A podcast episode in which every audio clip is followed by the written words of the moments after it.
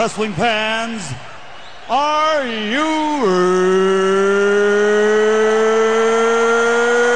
ready? For the thousands in attendance and the millions watching around the world, uh, let's get ready to!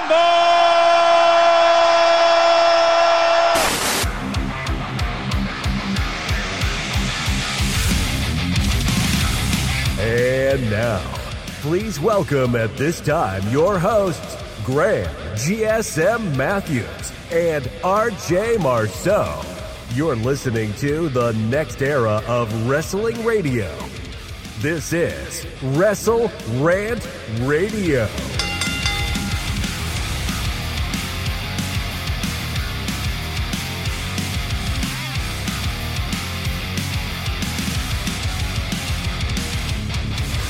Wrestle Rant Radio for a rare Friday episode, January 12, 2024. Graham. Matthews here being joined, as always, by the illustrious, the one, the only, Mr. Marceau. RJ, brother, what's going on?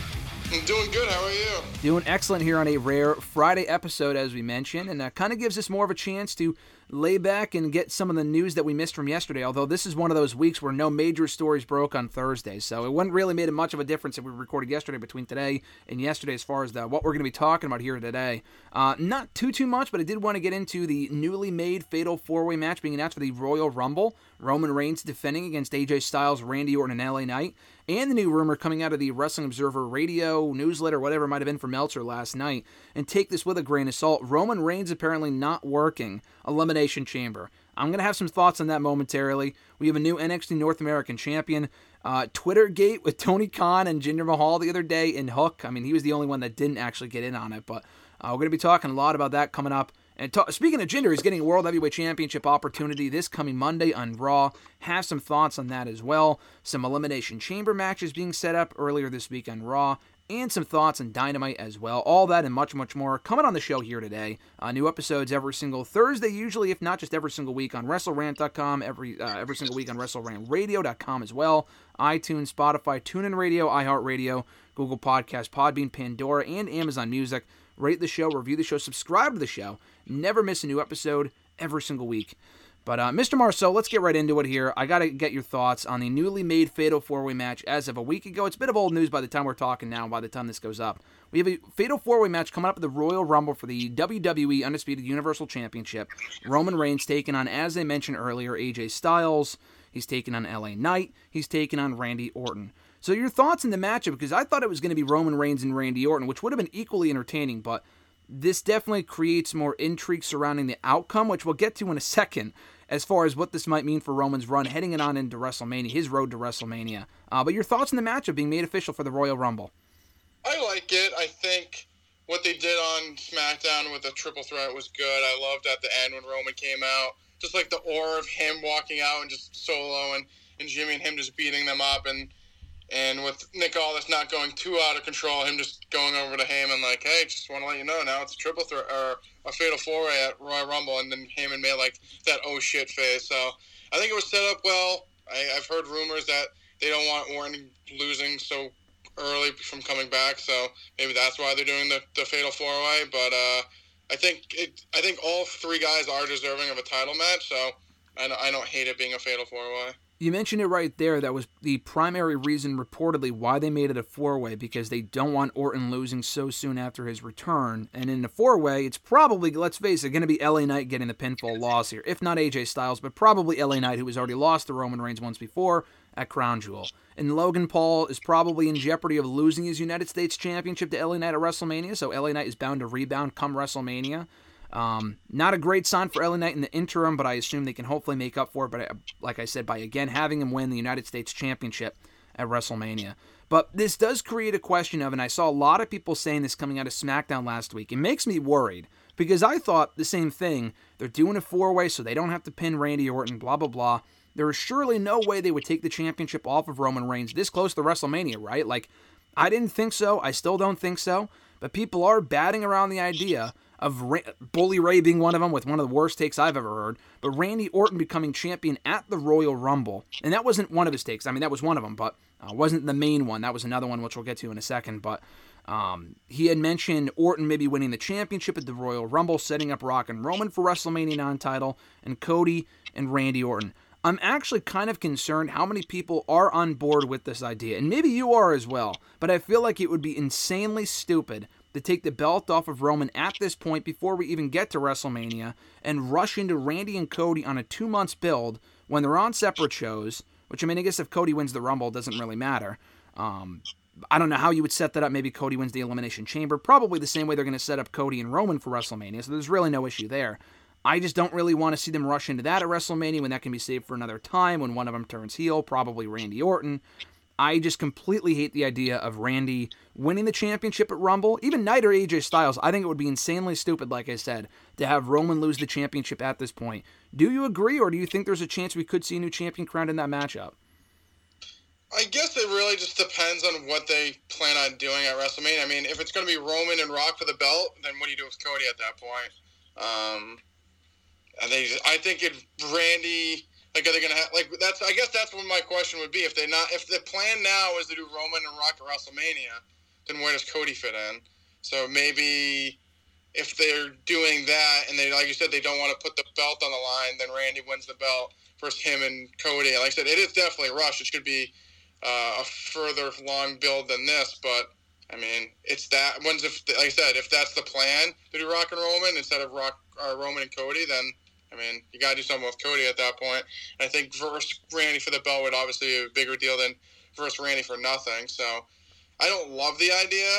Um, I mean, I guess you could have Randy beat someone that's not Roman, and then I don't know. Roman technically didn't lose, and then I don't know. I just feel like the whole point is Roman's supposed to like Cody's like the whole story is Cody beating Roman. It's not him beating Randy. Yeah. I mean, I guess they have some. They do have history, obviously, with legacy, and they've all that stuff. So I get that to a point, but I mean, why would Co- like? I guess there's, there's no story right now. Like, if anything, like Cody asked Randy to come back, so like to join them in War Games. So like, what would his beef against Randy really be? That he, I guess the only thing I think is like he finished the story. He's the one that beat Roman. Like, that's the only thing I can think of right now is like Cody would then have to like, I guess, be heeled because he'd be mad that like Randy finished his story before Cody could. I don't know. I just realistically, I don't want to see that. I'd rather just do Cody and, and, and Roman at WrestleMania.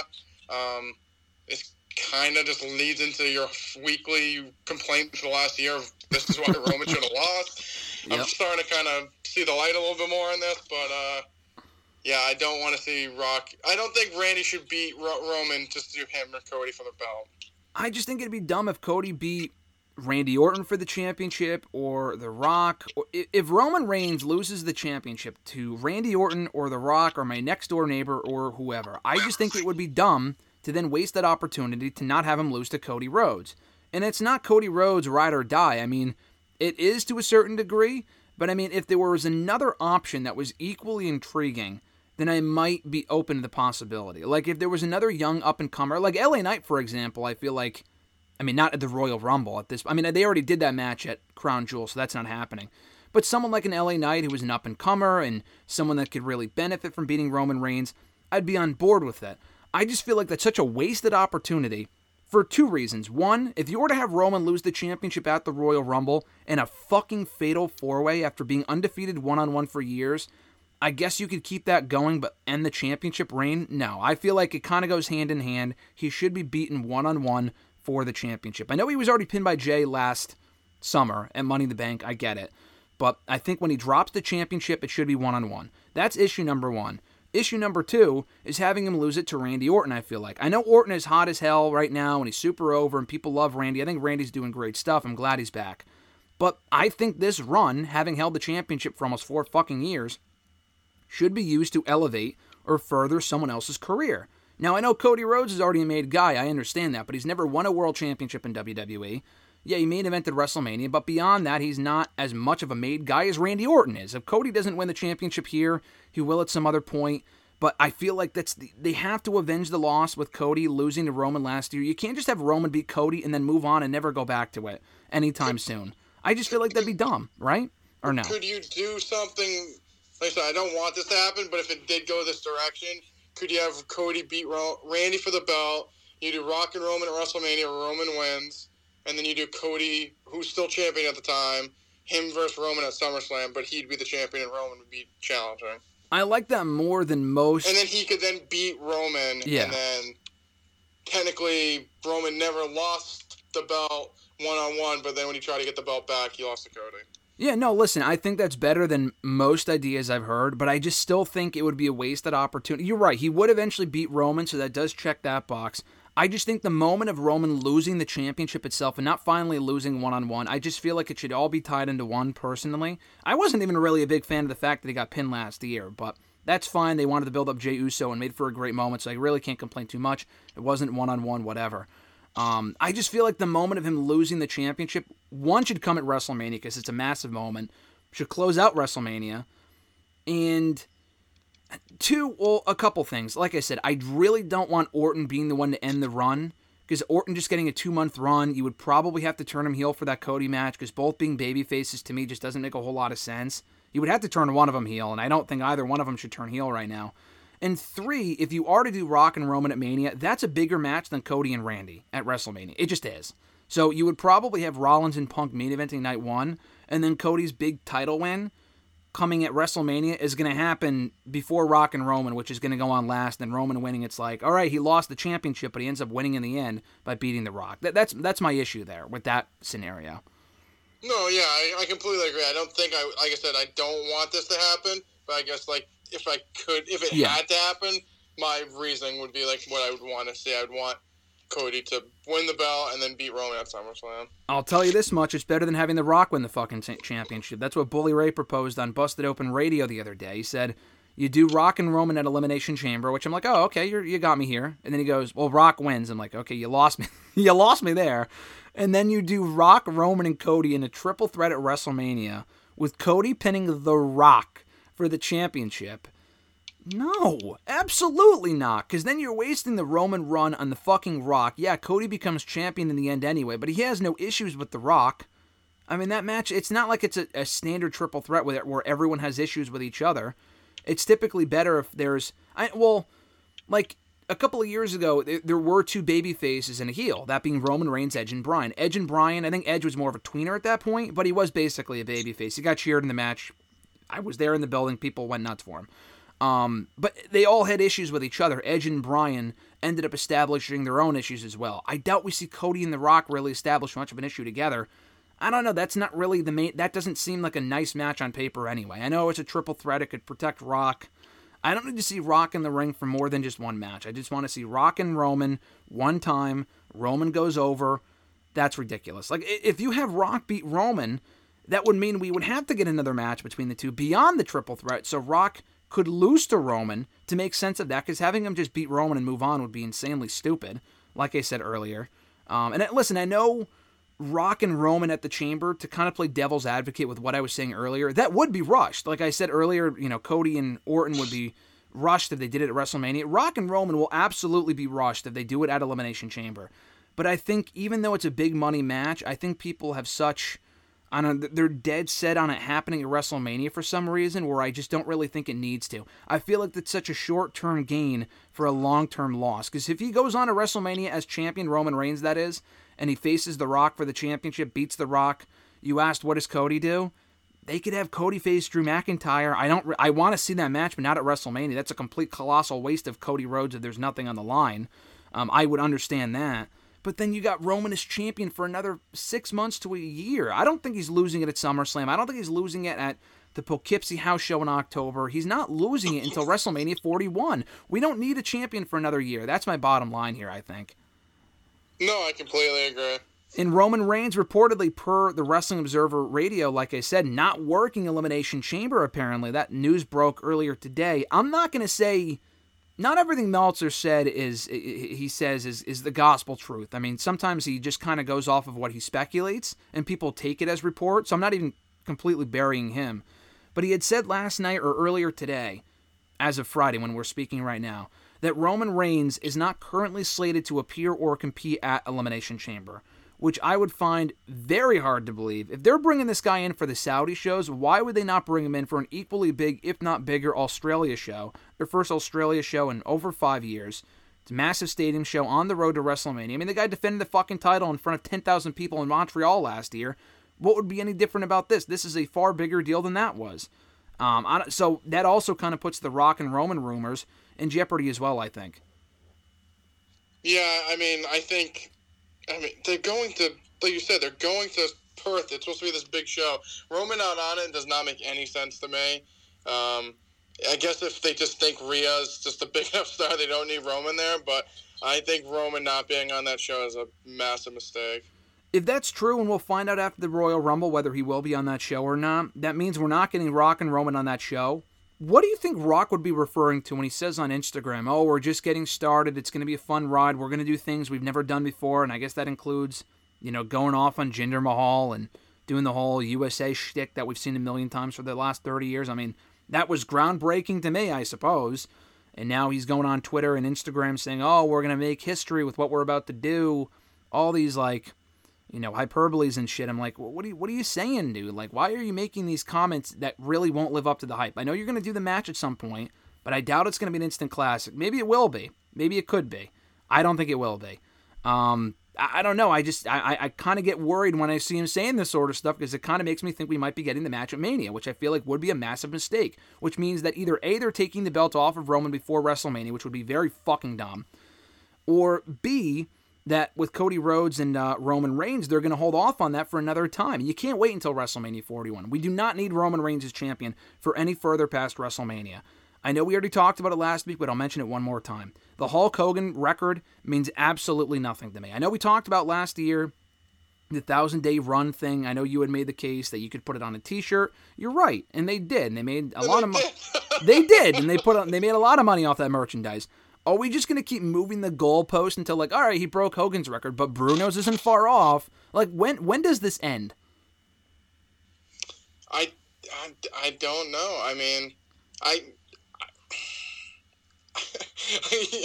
I really want to, like I said, I don't want to end before WrestleMania, but I don't want to hold the belt after WrestleMania. Him and Rock for the belt, no thanks. Do you think him ending Hogan's record, the second run, is really all that important? That's my question. No, because no one knows, no one cares. The internet cares. A lot of people on the internet apparently seem to care.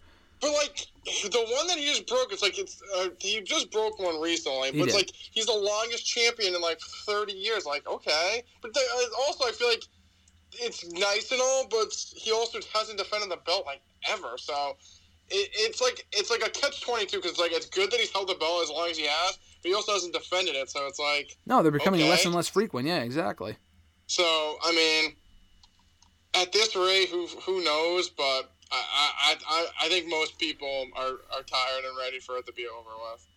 I just don't really see what it accomplishes though, because it's not like it's the if it's the all time record, we can have we can have a debate about that. It's not though. Because people saying, oh, they want to erase Hulk Hogan from the record books. Yeah, that's why they trot him out there every year for WrestleMania to make appearances and stuff. Like, what are you talking about? They're not trying to erase Hulk Hogan. I know they want to refresh their record books and stuff, but enough is enough. I mean, him ending Hogan's second run, oh, whoop did he fucking do? He moved from fourth on the list to third. Like, again, who cares? He's not going to break number one, hopefully. He's not going to be champion until 2028. So, why hold off any longer? I mean, Oh my god, I just I just can't with these people thinking. I oh. mean, oh, he, he, if we pass Hogan, he still has like 700 days to pass Bob Backlund. That's another two years. No thanks. But yeah, exactly. So he's not going to break those records.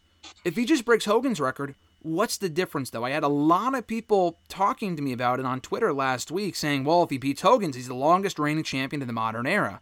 What does the modern era even fucking mean? He's already the longest reigning champion of the modern era. He's been champion for almost four years. Who else has held a fucking title in any promotion for four years in the last 30 years since Hogan?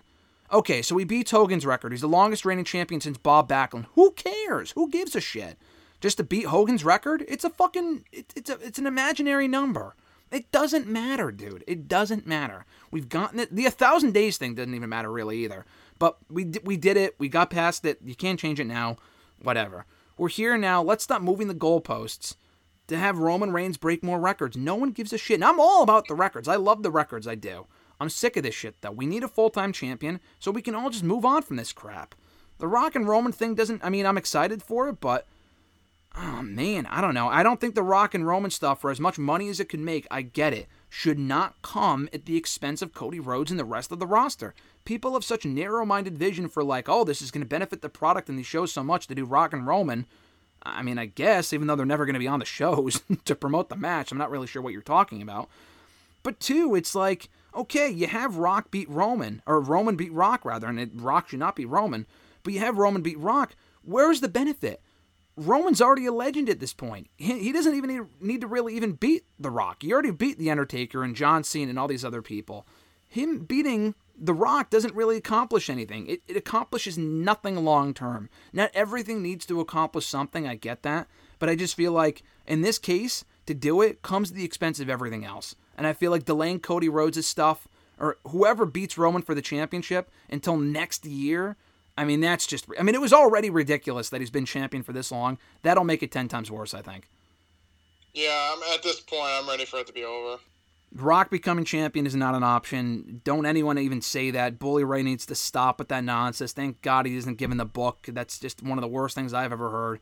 And Orton becoming champion with the idea that you pitched that maybe if they do it that way, I like that better than most scenarios, but I still wouldn't even want to see that either because I just feel like I don't know. I feel like Cody's got to beat Roman for the championship, and giving Orton a two month reign doesn't really do him justice. He's clearly just a transitional champion at that point. He doesn't deserve that. I don't know. Just have Roman win it at Royal Rumble, and uh, you know, having him lose it without getting pinned is just ridiculous. To have the belt on him for four years, again, it, it goes both ways because then you're probably thinking, well, you're complaining about Roman being champion for so long. Why not have him lose it? They got to do it right though. You got to stick the landing here. They've been champion for so long. Roman Reigns that is, they gotta they gotta figure this out and really nail it and make sure it's done properly. Because if it's not, it's to be a big problem.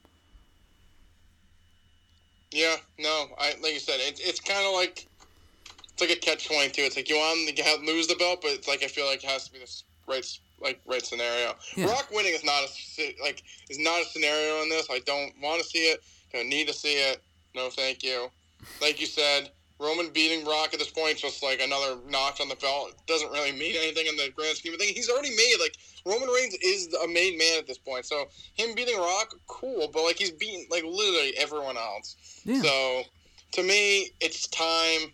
Move on, have him lose the belt, and then we'll just go on with our day.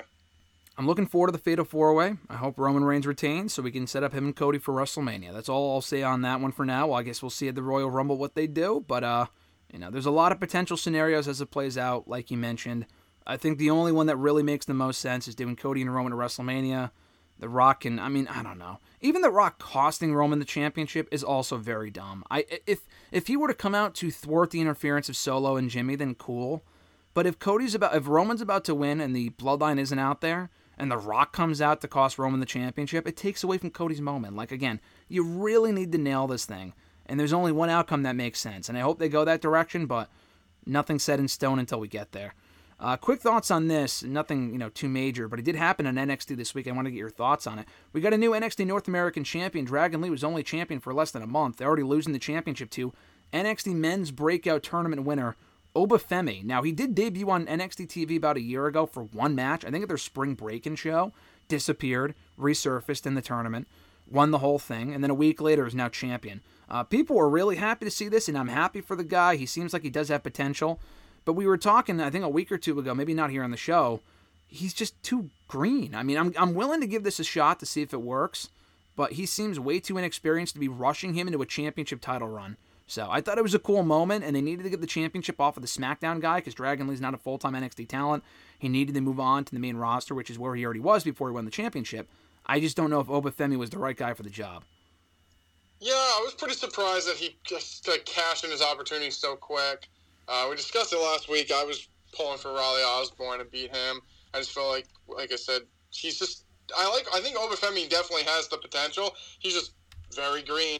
Um, looking at it here, he's only 22 years old, so definitely wow. a young young guy. Oh my god. Um, and like he has like the collegiate background. He's a track and field guy, but uh, I, I just like I said, I maybe I think with him specifically, you can he's good enough that I feel like he could just like be like a monster here and squash people. Mm-hmm. Um, but I mean, like I said, he's also 22 years old. He can move. It's not like he's like the Omos and like he's just so big he can't move. Like he does have some good like agility and movement. I just think he, like you said, he's just super green. He just got he got signed like a year ago. Um, so we'll, we'll see. Um, I like, like you said, that he he beat Dragon Lee. Dragon Lee's a SmackDown guy. Shouldn't be holding the belt, so I like that.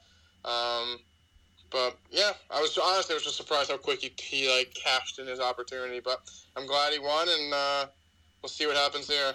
It was pretty funny they put Lexis King in the tournament. He loses the tournament in like the semifinals, and then he gets a title shot anyway on Tuesday, and he lost that too. Like, what a loser this guy's turned out to be so far. Lexis yeah, King, that he's not really working right now. I, it's. I just people say it's just like his he just lacks. I don't know if it's he lacks charisma. It just doesn't feel authentic. I don't really know where to put my finger on Mhm. it. Like I think he's a good enough worker, but the character just is not there. And like I said, his charisma is just kind of off.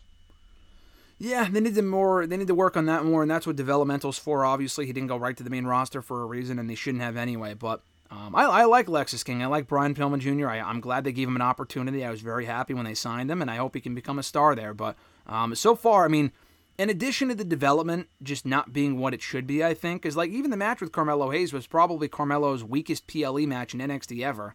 And it wasn't a bad match, but it was just kind of average. He seems just kind of average in the ring, and then his character stuff doesn't really make up for it right now. Um, the way they've booked him is just weird. Like they've booked him to lose more than I thought they would, which is interesting. So maybe they're just kind of going through an initiation process with him. I don't really know. Uh, but Oba Femi is the new champion. I'm willing to give it a shot, and uh, we'll see where it goes and how he progresses from here. I got to mention this though. This was the other big talking point from the past week. Tony Khan's Twitter meltdown. Now, just to give some background here, on Monday during Raw, when Jinder Mahal, which I'll also get to, um, was announced as the number one contender to the World Heavyweight Championship next week on Raw against Seth Rollins. Raj Giri of uh, re- former of Wrestling Inc., former formerly of Wrestling Inc., had tweeted a picture of the two and said, "Oh, these two have history from NXT." For whatever reason, I don't know why, the USA Network Twitter account responded and said, "Well, what did that match from NXT in 2012 get on Cagematch?" And he was referring to what Tony Khan said on that press conference call a few weeks ago before World's End when he was talking about how the recent shows of Dynamite have scored the highest ratings ever for any AEW show on Cagematch, which is where wrestling fans like it's it seems like Rotten Tomatoes for wrestling fans for these shows where they can rate shows. And I've never really used it myself personally, but I guess it's been around for a long time. And wrestling fans review the shows, give their thoughts on it, and give them uh, a rating from like one to ten type of thing. So USA Network kind of got a subtle shot in there on Tony Khan. He responds, not really taking a shot at them or like what can you really say about a faceless person uh, behind a Twitter account, like some intern that works at USA Network. But Tony Khan quote tweeted it, saw this the following day, and I can't really say go off. That might be being a bit dramatic, but he was mentioning how oh well you're basically in so many words. Um, well, your number one contender to the World Heavyweight Championship hasn't won a televised match in the last two years, which is true and just kind of talking about that. Whereas with Hook, uh, people were complaining about him because he called out Samoa Joe for a title shot, which some people did have an issue with, and I don't really care one way or the other. Um, but he is 28 and one. He called out Joe for a title shot next week on Dynamite. Tony Khan said, outrage. But when Jinder Mahal gets a title shot, no outrage. I don't know what part of Twitter he's on. I know there's a lot of people flooding his mentions, shitting on AEW, and sometimes justifiably so. But a lot of the time, people who just don't like AEW will flood his mentions just saying you're the worst, this is awful, that everything you do is the worst. I feel like he gets clouded by those people's judgment, thinking that's what everyone else is thinking, when that is the farthest thing from the truth. Anyone with any sensible logic on wrestling may have an issue with the Hook stuff, but they would definitely have an issue with the Jinder Mahal stuff. I mean, I definitely had an issue with the Jinder Mahal stuff, and we'll get to that. But Tony Khan responding the way that he did, one, not even being accurate, and two, the fact that he commented at all, getting himself in more deep water for shit that he says on Twitter is just, to say the very least, a very bad look. So, what was your uh, assessment of the situation? So as normal, I was just on Twitter, see it come up. I'm like, this, This- has to be. The This is how I found out about it, by the way, through you. You were the one that told me about it.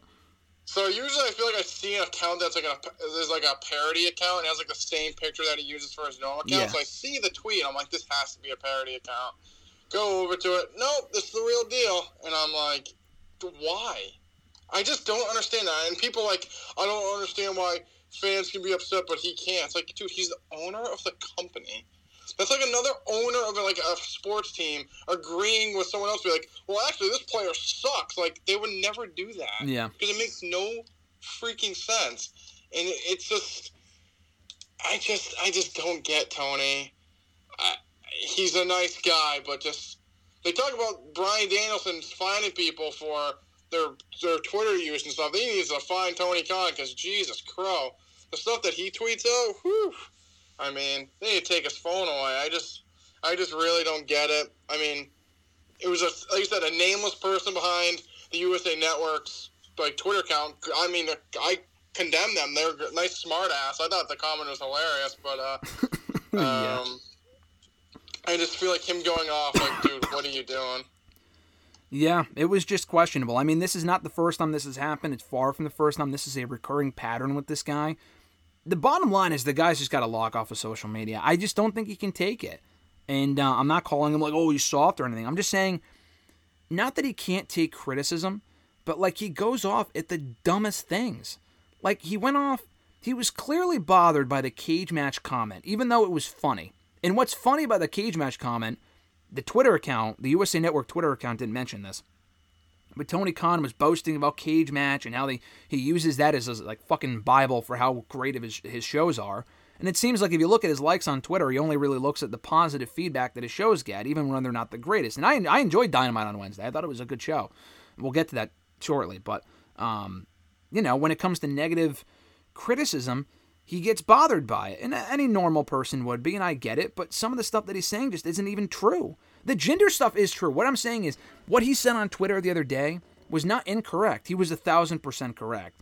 But like the way it, he seemingly like flips out about it, it's just unbefitting and uncharacteristic, I think, of a CEO of a company. It's just not a good look because anyone who says, oh, it's funny, I mean, I don't really see why people are making a big deal out of it. He can tweet whatever he wants, it's his company.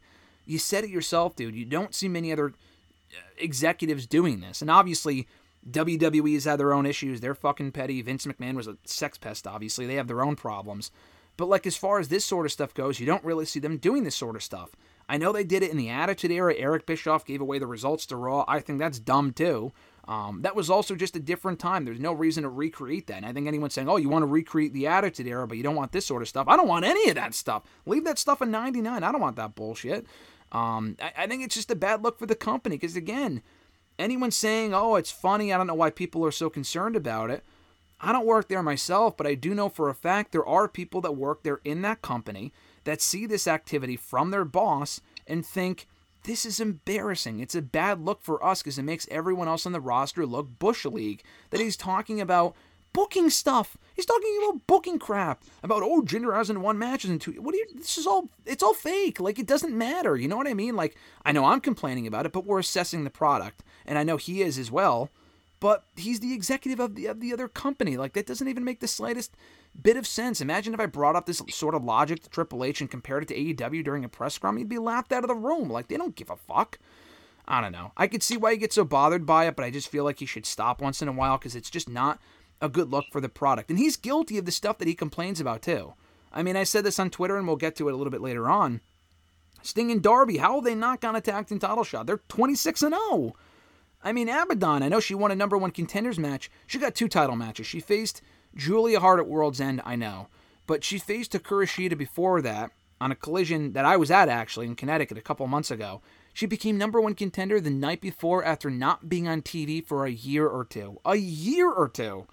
I mean, where was the where was the criticism there? You know what I mean? So he just needs to stop once in a while because I feel like in the long term, again, you got to think bigger picture here. It's just a really bad look for the company, and it causes people to kind of lose that goodwill with the company because they just think they look bushly compared to WWE. No, I completely agree. I think he just needs to get off Twitter. And like you said, it's not like, and I just, I, it, what was said wasn't like, it wasn't like that big of a deal. Like I said, it was just a, a small little joke, and he just took it too far. And I mean, the whole thing of him saying like that he basically books off Cagematch, like, dude, it's a fucking website for marks. Like, like, oh, I take it real serious. Like, dude, it's people. Like, that's not like it's not like the New York Post or something. Yeah. It's like a forum for wrestling fans. Like, I don't know. I just, I feel like he's one of those people that thinks he can dish it but can never take a small amount of criticism. And he doesn't even take criticism because he always says everything's great anyway. So he's never admitted that anything wasn't good. Everything's always great. Um, you ask him questions, he just talks about the ratings and how great everyone is. So I just the more I hear him talk, the more I just the more I just don't I don't care for him at all. Honestly. Yeah, I don't know. It, it's just hard to. And again, like you said, he seems like a really nice guy. He's passionate about the product. I'm glad there was a fan actually running a wrestling company. It's refreshing, but it kind of goes too far down the rabbit hole when it comes to stuff like this that just doesn't matter. And again, there's no issue with going back and forth with like subtle, funny jabs, but like his response just seems so one unnecessary. And the stuff that he was talking about, he it looked like he was stretching to find something to complain about. Is what I'm saying here. Like it seemed like he was really going out of his way to find something about the other product that he could complain about. So he watched Raw on Monday or saw people tweeting about whatever on Monday, and he was like, "Oh, Jinder Mahal's their number one contender. Let's talk about that and compare it to Hook." I mean, it, it brought. I mean, I don't care for Jinder at all, and Jinder kind of getting about. Jinder's response was really funny, saying "Who the fuck is Hook?" and then saying "Watch Raw Mondays at 8 because Tony kind of ends every every tweet with that. I, I thought that was amazing. That might have been enough to make me a Jinder Mahal fan, if only for a little bit. Not enough to see me. Uh, not enough for me to want to see him become world heavyweight champion on Monday, which we'll get to momentarily. But uh, I thought that was pretty funny. Not even the fact that he said, "Who the fuck is Hook?" He asked, or he said at the end of it, "Watch Raw Mondays at 8. Because Tony ended his initial tweet about the Hook thing and Jinder, saying, "Watch Dynamite at 8 p.m. on Wednesdays." Like what? Like he did the same thing when he let go of Big Swole a few years ago. Again, this is far from the first instance that something like this has happened, where he didn't even need to publicly comment on it, but he did. And it was like, "Watch Rampage this Friday at 8. Like, what are you doing, dude? Like, it's just not. It's not a good look.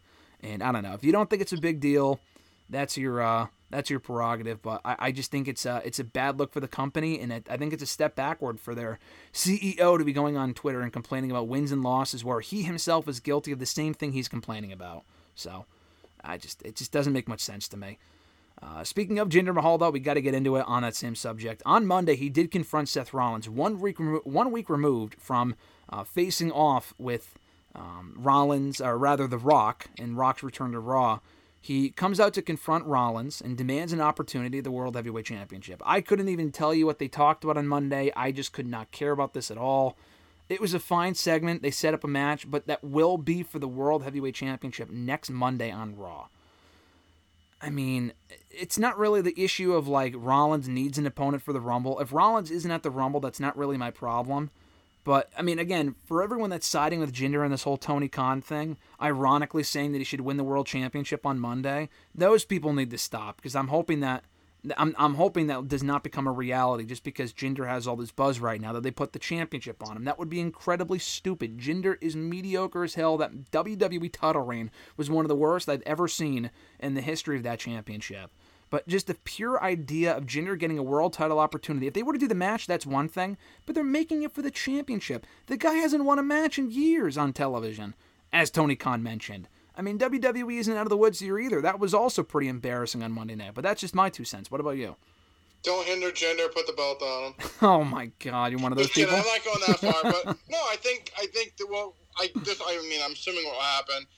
It'll be him and Jinder on Raw. There'll be some kind of interference with like Indus They'll do the rematch at Royal Rumble. Someone easy for Rollins to beat. One, two, three, move on. I mean, I'm not really like into like yeah. Should he be getting a title match? No. But do I think he's gonna win? No. Should he win? No.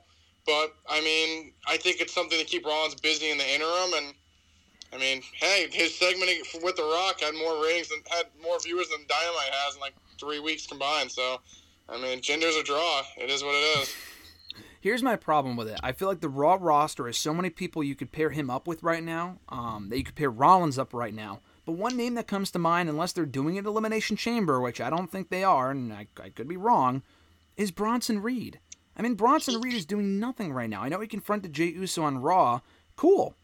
Finally gets to step up in competition. That could be a good match. I don't know if they're doing it on Monday's Raw or another time. I don't know.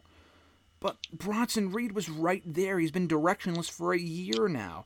And I know people are going to say, oh, but if they did Reed, then you would complain that he lost in two weeks. I mean, not necessarily. It's better than doing nothing. It's better than him being on fucking main event facing Javier Bernal from NXT. Like, I don't know. I mean, there's so many people on that Raw roster that I feel like could have worked better than Jinder Mahal is my point. I know Jinder's coming off the segment with The Rock, and I know he has some momentum there, and people are talking about Jinder. I mean, this was before the whole Tony Khan thing, so it's not like that happened and they put him in the ring with Rollins because he was trending.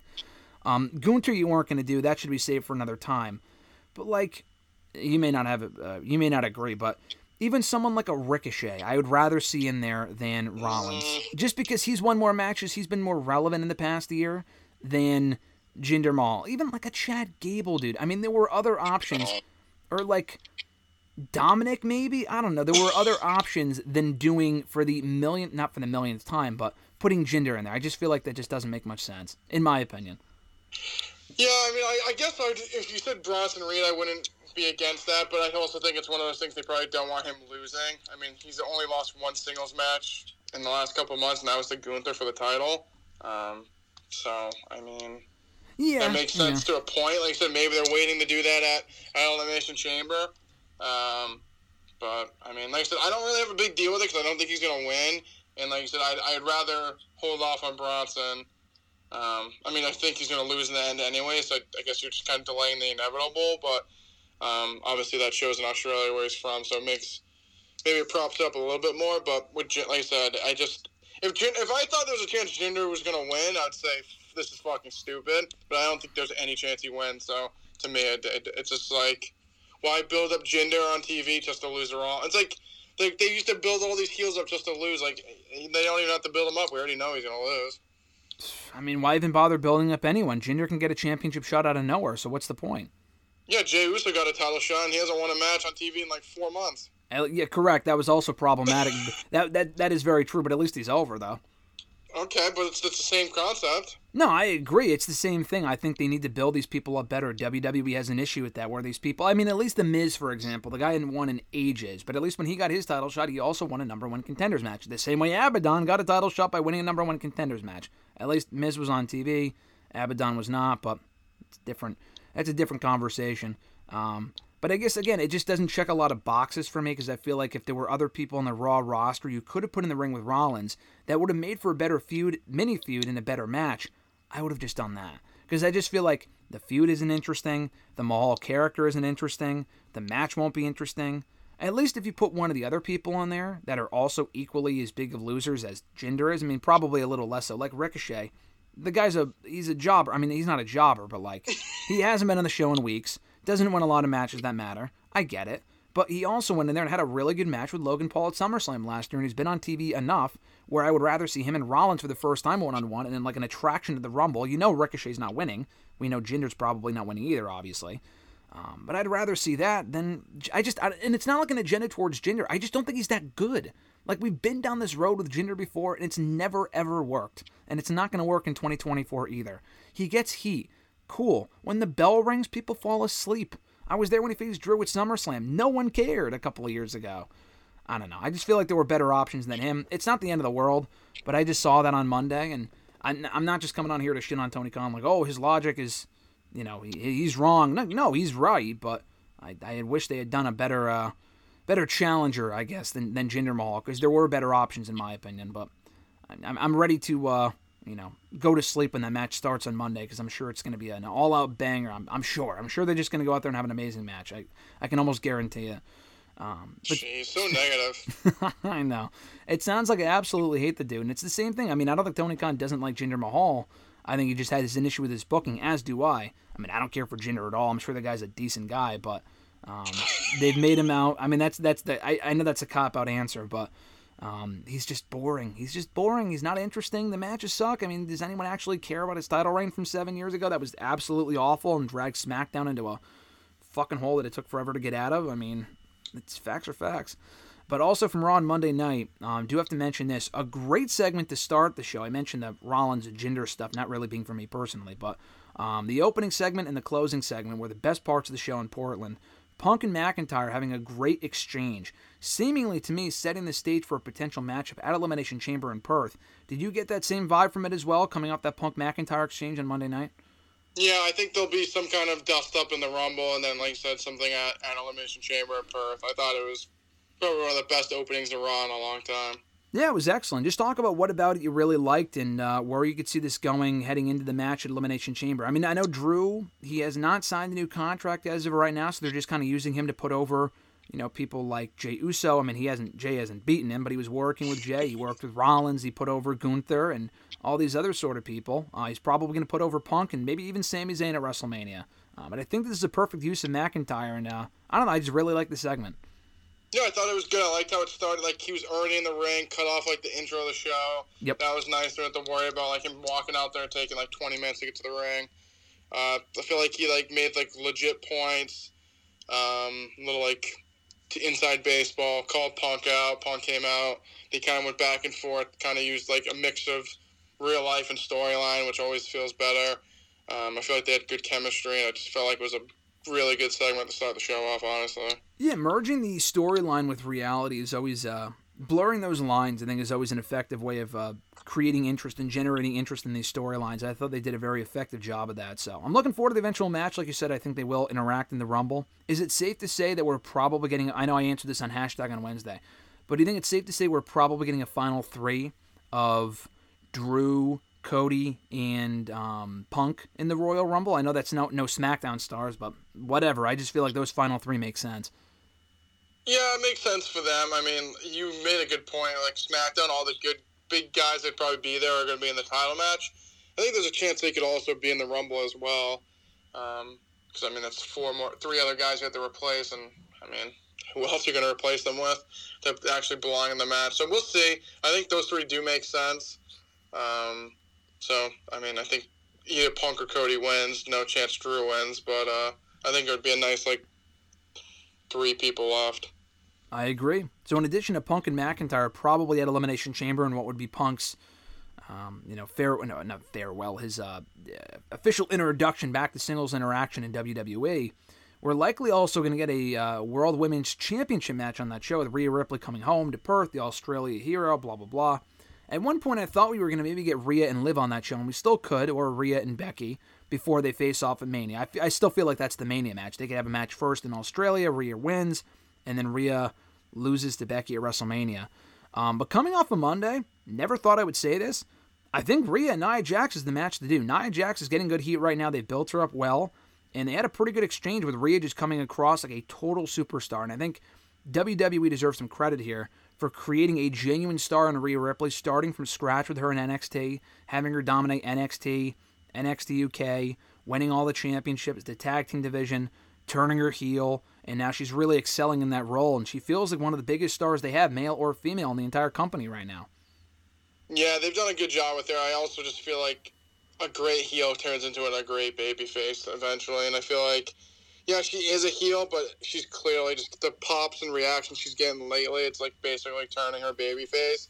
And I think putting her with Nia here, um, especially being she's going home. I mean, she's clearly going to get cheered over Nia, anyways. Um, even in the United States, but there she'll definitely be like an over baby face. But like you said, besides honestly, probably Roman. I'd probably go as far as say, besides Roman, she's probably has the biggest star feel out of everyone else that's there. Wow. I just feel like when she comes out, like you, anyone can see her and see like, oh, this girl's a star. Like, Mm-hmm. even like yeah, Cody and stuff. But I don't know, she just has the aura around her. Like I brought, I've seen like casual people. I've even brought casual people to wrestling or watch wrestling, and I'm like, oh, she must be a big deal. Like I don't know, she just has that star mentality, Mm-hmm. especially when she comes out and the look and the presentation that. I said, besides Roman, I think I think she's the biggest star they have right now. Wow, that's a, that's a bold claim, and I mean you're not exactly wrong either. I mean I would definitely agree with that if you uh, compare to everyone else in the company. I mean she definitely comes across like a total star every time she comes out there, and it got me thinking the other day while watching Raw. We don't know when this Judgment Day thing is going to end, and it was teased for a while. Maybe Priest will break away and be the babyface, and he still could be. Do you think coming out of WrestleMania would be wise? I mean, it, she's probably not walking out of Mania where she won the championship in the first place a year ago to Charlotte Flair against Charlotte Flair. Do you think that coming out of WrestleMania, she could be the breakout babyface of Judgment Day? I mean, the thing is, the group revolves around her. So if she leaves the group, the group seems to be done, is kind of the problem, which might be fine because they've kind of, you know, by that point they would have been around for two years. That might be two years too long, whatever. Um, and they've been a great group, but that might be the time to kind of wrap it up. Do you think Rhea Ripley could be the biggest breakout babyface of that group, if not, you know, Finn Balor or Damian Priest or someone else?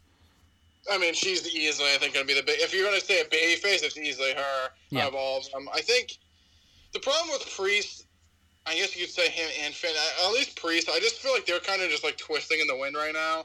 Um, them two specifically. I mean, they have the tag belts. The division really isn't. They really haven't done anything with them either. I mean, I guess they're doing the whole R Truth thing. Um, but if you're going to say after WrestleMania, I feel like she's easily the break, breakout star. Even Do- I put Dominic before them too. Um, Oh yeah, no, br- yeah, breakout star. Yeah, I'm, I'm just talking about breakout babyface specifically. Oh yeah, definitely Rhea. I mean, I feel like at that point she's at this point she's almost there. Like they're basically turning her face, like the fans are. Mhm. Um, but like I said, eventually once they lose, I feel like or she loses, the group's gonna disband and she'll go on her own. I could see it coming as soon as right after WrestleMania if she loses to Becky Lynch at WrestleMania. Maybe that's the final piece that causes them to kind of uh, cause the rift, and they don't want to take orders from her anymore. And she, I mean, the problem is, what's the end game there? I mean, maybe they just go their separate ways, and that's it. Because it's not like Finn Balor is going to face Rhea Ripley. I mean, they're not going to have a match, so she would probably just dump them and then move off on her own. Um, speaking of Priest, we did our 2024 predictions last week. One thing I forgot to ask you: Do you think Damian Priest ultimately does cash in successfully that Money in the Bank briefcase, or what do you think happens with that, and when they would cash that in? Yeah, it all really depends on who's the champion at the time. I feel like he should cash in and successfully cash in. I just feel like with him specifically, if he didn't cash in successfully, it just would would not be good for his career. I, I Um, also just don't think it'd be good for the briefcase, which has been completely destroyed in the past couple of years. Yeah, I would say the same thing. I just feel like it would not be well. So, um, yeah, I think he needs to cash in. I just also like he's not over to the point. I feel like some people like he's not over to the point that like Jey Uso can lose every game, every match, and people still like like him. He's not like he need to be like he's not bulletproof. I guess is the Yeah, best way to put not, it. So yeah. if he lost, if he cashed in and lost, it'd just be like people would just move on from him. Like it'd be like, oh, oh well. That's damaging, So- yeah. Yeah. Yeah, so I, I think if he cashed in, he needs to win. I'm going to say he will cash in successfully, and I'm going to say it happens after WrestleMania. I don't think it happens at WrestleMania. I think we could see a scenario where Rollins retains, maybe. I mean, Punk could win too. Either way, I think coming out of WrestleMania, Priest will cash in and become champion. I just don't think it does the briefcase any good. If you had Theory cash in on a mid card title and lose, that was terrible. Um, you did that last year. 2021, I know they had Big E cash in successfully. That was a good one. But before that, it was like The Miz and Otis. That was the disaster. I mean, Miz cashed in successfully, but um, it, they should have never put it on him in the first place. He was he held the belt for eight days, and Otis should have never won it. And you have Corbin, you got Brock, you got Braun. A lot of those people failed as well. So, um, yeah, I don't know. I, I feel like he just got to cash in successfully. Could you see a scenario, and I've brought this up before, where he holds the contract until Money in the Bank itself? We've never seen that before, where someone has actually cashed in at the same show that they won it, not the same night. I'm talking a year later. I feel like that'd be an interesting concept worth exploring. Yeah, no, I think, I think you wait. Honestly, at this point, like they have, he's gone so far. I think waiting till Money in the Bank would be pretty cool. Like it hasn't been done yet. Um, so I think, I said, I just think the the most important part is he needs to cash in one. Yeah, I know that's not for another six months, and anything can change between now and then. But I feel like it would be, uh, you know, something worth doing because they've never done it before, and they they've done pretty much everything with that briefcase, including cashing it at WrestleMania or mid match and stuff like that. So I would just, I would just do it, um, you know, in the match at, uh, or in a match rather at Money in the Bank. Maybe he announces it ahead of time, and he's a babyface by that point. I'm not sure, but that's what I would do personally. Um, any thoughts on Cody Rhodes beating Shinsuke Nakamura in the now made street fight in the Raw main event, which I thought was pretty entertaining overall? It was good. I think Cody winning was the right the right move. Um, I mean, like you said, building Shinsuke up just to keep losing. I'm not sure exactly how far that'll get him, um, but I think Cody winning made the most sense, and we'll see what happens next with Shinsuke. I don't really know what you do with him next, but I'm glad Cody won because that's what should happen. That's the issue with Nakamura, I think. I think he's been doing great work as a heel, but he gets into a certain pattern where if you lose enough feuds, then it's going to be impossible to take the guy seriously. Like he lost to Rollins enough times, he's lost to Cody a few times now. I think he's doing great work, but it's going to ultimately mean nothing if he just continues to lose whenever matters most. Like he has to pick up a big win in a feud at some point. And I'm not talking against about like oh, I'm not talking about like against Alpha Academy or something like that. I'm talking against a notable name from either the Raw or SmackDown roster. Who that would be, I'm not sure, but he needs to beat someone at some point if he wants to maintain any shred of credibility he has left. But I did enjoy the match, though. Cody Rhodes winning was the only outcome that made sense. Um, last couple things from AEW's Dynamite on Wednesday night in Daily's Place. We did get a pretty good idea of what the AEW World Championship picture is going to be looking like going forward into Revolution with Swerve Strickland and Adam Page confronting Samoa Joe on Wednesday. I know Hook also confronted Joe. That match is going down for the championship, as we found out from Tony Khan, uh, next Monday, or next Wednesday rather, on Dynamite. But I really like the idea of doing Joe, Swerve, and Page at Revolution because I think you can save Swerve's big title win for another time. He can win it one on one at another time, maybe a double or nothing. It extends Joe's title run, and it gets Swerve and Page back in the ring together, which I feel like it's too soon for, but it does prevent. I mean, Page could get the could eat the loss, and it protects Swerve. So I actually really like the idea of a uh, triple threat at the Revolution show for the championship. What say you? Yeah, I like that. I just think at the end, who should take the belt off Joe needs to be Swerve. He is so over at this point. It'd be a massive mistake not to put the belt on him. I mean, I feel like he probably should have beat should have beat MJF to begin with at this point. I mean, I like Joe, and I feel like you should have got, but like Swerve is so fucking over. The quote GSM, you got strike when the iron's hot, and it's it's burning at this point. Yeah, no, he's really over right now. He's getting great reactions week after week. He's racking up wins, and uh, again, for all the faults that AEW has creatively that we point out and other people point out, they've done a great job with Swerve, and uh, they got to put the championship on him. I would not be opposed to them doing it though at Double or Nothing. I know what you're saying, strike when the iron is hot. I feel like it would still be hot by Double or Nothing. Beyond that, it might be pushing it. Um, I just want to see Joe get a decent run because, like the TNT title, he only held for like a couple of months or a couple of weeks, month or whatever it was. He didn't hold it for very long. He deserves this run. I thought he came across great in that segment on Wednesday. He comes out looking like a star. I'm glad he finally got a world championship run. Uh, Swerve, you can hold off on until double or nothing, but after that, it would just be ridiculous if he's not the champion by that point. Is he a guy that you turn babyface? We talk about like Rhea Ripley turning babyface because she's such a star, getting great reactions. Swerve is the same thing. People are really behind him right now. Do you ultimately turn him babyface coming out of this feud? Maybe going into a singles match with Joe at some point. Yeah, I would. I would turn him. I would turn him face and get him away from like Brian Cage and uh, the Gates of Agony. I don't think he really. I think that he's so abo- above them. It's like Yeah, he definitely does not need even them. aligned with him at this point. Yeah, I know you don't care for the Prince Nana thing. I know he's a part of the act and he's really over as it is with the dance and whatever. I would keep them together, but I think Brian Cage and Gates of Agony serve no purpose. Yeah, I'd keep Nana with him. Like I said, I, I mean, people like literally like pull their pants off for the dancing. It's it is what it is. um, but I, I would I'd keep Nana with him, but the other three need to go. We can't bring back uh, Parker Boudreaux and uh, Mogul affiliates. Why not? Bring Rick Ross back so you can hear him say "big motherfucker" on TV again. That's all I need. That's, That was great. Yeah, no, they keep that shit in uh, 2022 or whenever it happened. That that shit was terrible. Uh, one more thing from Dynamite in the main event, we had a Texas Tornado match: Sting and Darby Allin facing and beating the duo of Powerhouse Hobbs and Konosuke Takeshita in a tag team match. Uh, easy win for them. Tony Schiavone asking Sting afterward, "Who do you want to face in your retirement match at Revolution?" And out come the returning Young Bucks, who we've not seen since Full Gear when they lost to uh, what was their name? The Golden Jets, Jericho and Kenny Omega. Yeah, awful. Um, I, I know there was significance behind it, but I'm just kind of done with Jericho right now. Most people are. He, he got, like you mentioned before we hit record here, he came out for that segment on Wednesday, and they played his music the whole time, probably to drown out any potential boos, which was really funny. Um, but yeah, so we haven't seen them since Full Gear. They're back now with a new look again, and their heels officially. So the word on the street is, per Fightful, that Sting wanted to face the Bucks in his final match. The Bu- it's not really a match that in, in interests me or excites me personally. It is a big match because the Bucks are an actual team. I get that they're a top tag team in that company. I get it. So Sting facing them, even if it's, I mean, it's not like he said he wants to face the Iron Savages. Like these, this is an actual team, like a top team. It makes sense. I'm honestly fine with the match because it does feel like an attraction to a certain extent. My only issue with it was that he's not, him and Darby are not challenging for the tag team titles seemingly before the pay per view or at the pay per view, unless they put the Bucks on, they put the belts on the Bucks before then, which I guess they could, but the current champs are Ricky and Big Bill, So I don't think the Bucks are going to beat them for the championships. I mean, I guess they could, but that would feel a little rushed.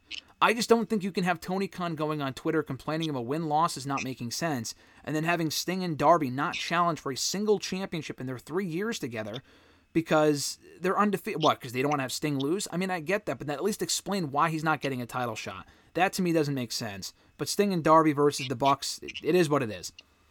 Yeah, I mean, it is what it is. Like you said, I think if you're going to complain about wins and losses, the fact that Darby and Sting have not got a title shot makes legit no sense. Because I think they're 26 and 0 um, in tag team matches. So, like I said, I, I wouldn't expect them to put the belts on the Bucks, like you said as well. Um, Big Bill and, and Stark seeming, seemingly are in a different direction. They're heels as well. Um, so I don't see them facing the Bucks anytime soon. Um, but I mean, if that's what Sting wants, then that's fine. Um, and, and we'll see what happens from there. The undefeated streak thing, I'm glad they're going into that match undefeated, but it just doesn't make a whole lot of like no one was really talking about the fact, and I don't know if everyone anyone even really knew that Sting was undefeated prior to recently.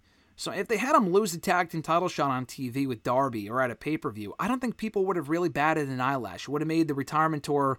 It wouldn't have made it mean any less. Is my point. So I don't know why they just couldn't have done it because I had a lot of people telling me yesterday, well, it's because they didn't want Sting to lose. Okay, then you do it in the final match and you put the belts in the Bucks ahead of time. I mean, well, the Bucks aren't currently. They went away. They had a title shot. The Bucks were number one contenders for like two months. They lost the title shot to a team that is no longer around, and I know they couldn't plan for that because Omega got diverticulitis or whatever a couple months ago, so he hasn't been around. Um, but you could have put the belts in the Bucks, which I don't really care about. But I'm saying, but you could have done that to set up this match for the. I mean, I don't know. It's a match. It is a match. It, it, it, like I said, it's an attraction to a certain extent. But I just think you could have made the match mean more because, yeah, it's Sting's retirement. That alone sells itself. But if you really want to add some stakes, because it doesn't matter whether he wins or loses, if you want to add some stakes, he goes into it either as the defending or the challenger for the tag team titles. I feel like you could have, you know, up the ante a little bit more. But again, we're two months out from Revolution. Maybe they add the tag team titles in there somewhere. Maybe Sting and Darby become champions before Revolution. It's hard to say. Yeah, it's possible. Um, I, I know you're not high on that though, because then they would have to do a whole other of the crown new champions or whatever. And then, like you said, then you put the belts in the Bucks. It's not like they're getting like this huge rub from beating Sting and Darby, who haven't lost yet. Well, what is, well, if you put the belts in the Bucks beforehand, they would lose. I, I think Sting can retire as champion, and I'm okay with that. But I know you probably have a different mindset on that. No, it doesn't really matter. I mean, it does. I, I mean, not that, I, like I said, I, I don't think it really matters either way. I don't want Bucks to beat Sting and Darby. It doesn't really matter at the end of the day. The guy's retiring, but um, you know, the Bucks beating Sting and Darby, they're going to boast about it for a month or whatever. Oh, we beat Sting in his retirement, blah blah blah. I don't know. I just don't really. It's just the Bucks with me right now. They're, they do not have go away heat because they are a talented team. I know you're not a Bucks fan at all, but there's just they've done everything in that company between holding the belts, the six man belts, baby faces, heels, reunite the elite, break up the elite. There's just nothing involving them right now going forward that interests me in the slightest. This included. But I'm just saying, after that, even if they win and they win that match, I just don't know what you do with them from there. No, I've said this before. I feel like they're so cold at this point. So cold. It's they've just done like you said. The problem is they've done everything, and this like kind of like points out like the whole "how can I miss you if you don't go away?" But they like leave for a couple months and then come back. But like that's like what the territory system was. Like once you got still in a in a territory, you left and went somewhere else. Like when you're doing the same thing in the same company for so long and yeah, they flip flop babyface and heel like five, six times. Okay, but at the end of the day, it's still them. So uh, I, I just, I just, they haven't really, really invented themselves. They've been the same team for the last 20 years. So it's not even like they changed their character at all. They're still the same guys. So I don't know. I, I feel like, like I said, the, the coldest they've been in since they joined AEW, and I just don't, like I said, win the loss, I really don't even know what you do with them next. I don't know how you heat them back up. I mean, this is one way to do it, maybe, but I just don't even think this would accomplish that. I just, I don't know. And you could also say the same thing like, oh, what about the Usos and the New Day? But at least they're doing different stuff. Like they broke up the Usos. Jey Uso's thriving right now. The New Day do their own thing in singles from time to time as well. Uh, they're still too, but at least they do their own thing in singles. I don't really care to see Matt Jackson or Nick Jackson have a singles run. So they're stuck as a tag team. They're a great tag team, I think, but I don't really know what else you do with them beyond this little feud. I mean, it gives them something to do for the foreseeable future. But beyond that, I don't really know where they go from there. But I do think it's a fine attraction for Revolution that'll also probably feature the three way that I mentioned. and Will Ospreay's probably debut match one on one as an official member of the AEW roster, hopefully against Bryan Danielson. A lot of matches they could set up for that show. But we'll get to it when we get to it. A lot more to discuss next week here on the show. New episodes every single Thursday, every single week here on WrestleRant.com, WrestleRantRadio.com, iTunes, Spotify, TuneIn Radio, iHeartRadio, Google Podcast, Podbean, Pandora, and Amazon Music. Rate the show, review the show, subscribe to the show. Never miss new episodes every single week. Um, have a great weekend, Mr. Marcel. I'll catch you next Thursday or Friday, whenever we chat next. All right, sounds good, bro. See you, brother. Enjoy. Join Graham GSM Matthews and RJ Marceau every Thursday as they run down their weekly wrestling rants, offer expert analysis, host exclusive interviews, and more. Subscribe today on all your favorite podcast platforms and never miss an episode of Wrestle Rant Radio.